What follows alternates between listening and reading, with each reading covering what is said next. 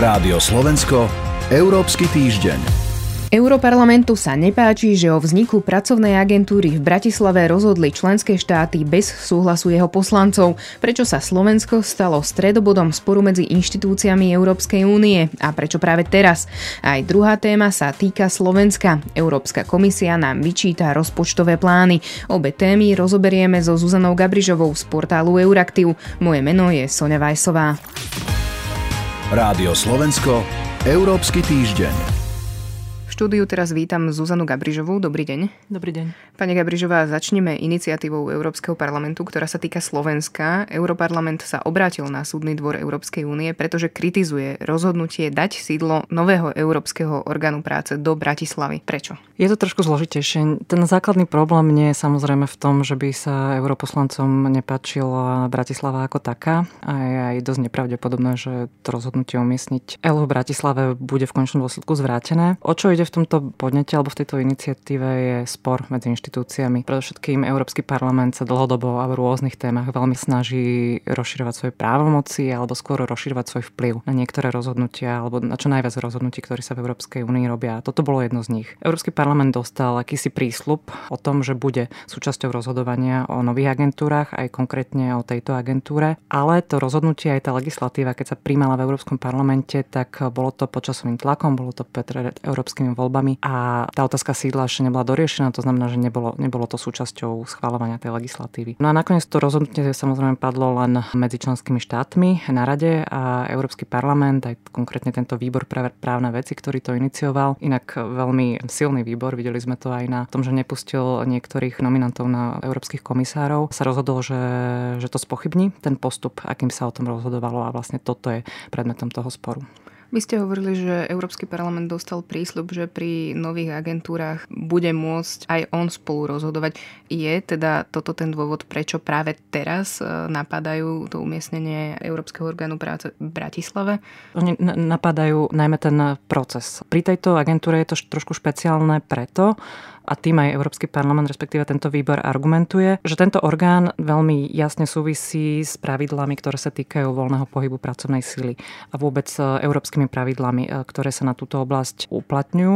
A toto je oblasť európskej politiky, kde má Európsky parlament z primárneho práva zo základných zmluv právomoc spolurozhodovania. Takže oni aj týmto argumentujú. Preto napríklad sa teraz nerozprávame o rozhodnutí o Európskej liekovej agentúre, ktoré padlo, alebo o Európskom bankovom orgáne. Naozaj ide aj špecificky o toto konkrétne rozhodnutie. Už ste to naznačili, že pravdepodobne o tú agentúru už neprídeme, lebo ten proces môže trvať ešte nejaký čas. Dotkne sa ale teda pravdepodobne, ak rozhodne teda ten mm-hmm. Súdny dvor Európskej únie až ďalších agentúr. To je veľmi otázne. Bude veľmi záležať od toho, ako sa k tomu Súdny dvor postaví. Keby naozaj dal v plnom rozsahu za pravdu Európskemu parlamentu, tak to samozrejme bude ne- nejakým spôsobom nevyhnutné riešiť. Ja predpokladám, samozrejme nie je to isté, ale predpokladám, že bude ochota nejak spätne ošetriť to umiestnenie é el í v Bratislave, alebo v konečnom dôsledku predpokladám, že aj nájomné zmluvy už sú, už, sú, už sú podpísané. Je to proces, ktorý je zásadným spôsobom rozbehnutý.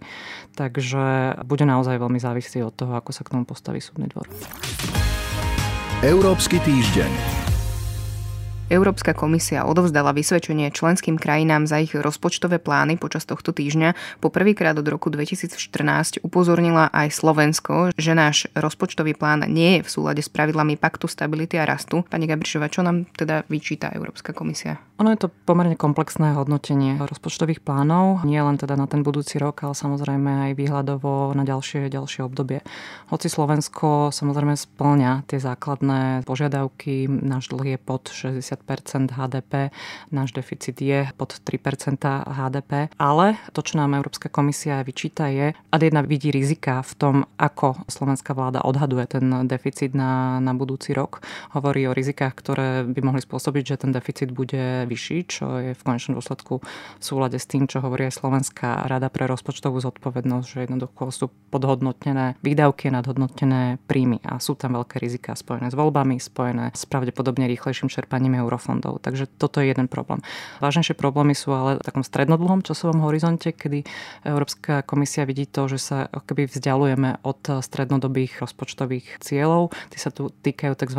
Štrukturálneho deficitu. To je deficit, ktorý je očistený od makroekonomických cyklov. A to je teda ukazovateľ, ktorý by sme tiež mali držať v nejakom rámci, čo sa na základe teda týchto rozpočtových plánov nedieje. Preto vlastne komisia hovorí o, o rizikách. A ako veľký je ten výkričník, ktorý sme dostali od Európskej komisie? Momentálne je to vo forme upozornenia, vo forme odporúčania, aby slovenská vláda prijala opatrenia, ktoré tieto rizika odstránia alebo, alebo teda eliminujú. V prípade, že by slovenská vláda alebo teda aj budúce vlády nereflektovali tieto odporúčania, tak to môže potom viesť aj k nejakej forme sankcií. To ale samozrejme nebude otázka zajtrajška, je to dlhodobý proces. Európska komisia zrejme neupozorňuje iba Slovensko, ale aj ďalšie krajiny, čiže o aké krajiny ide? Celý tento proces je špeciálne sústredený na krajiny eurozóny a hodnotia sa všetky návrhy rozpočtov. Tá situácia na teraz je v porovnaní s krízovými rokmi samozrejme lepšia. Žiadna, žiadna krajina momentálne nie je v tej procedúre nadmerného deficitu. Napriek tomu ale osem krajín vykazuje isté, isté rizika, presne rizika nesúladu. Podobne ako Slovensko,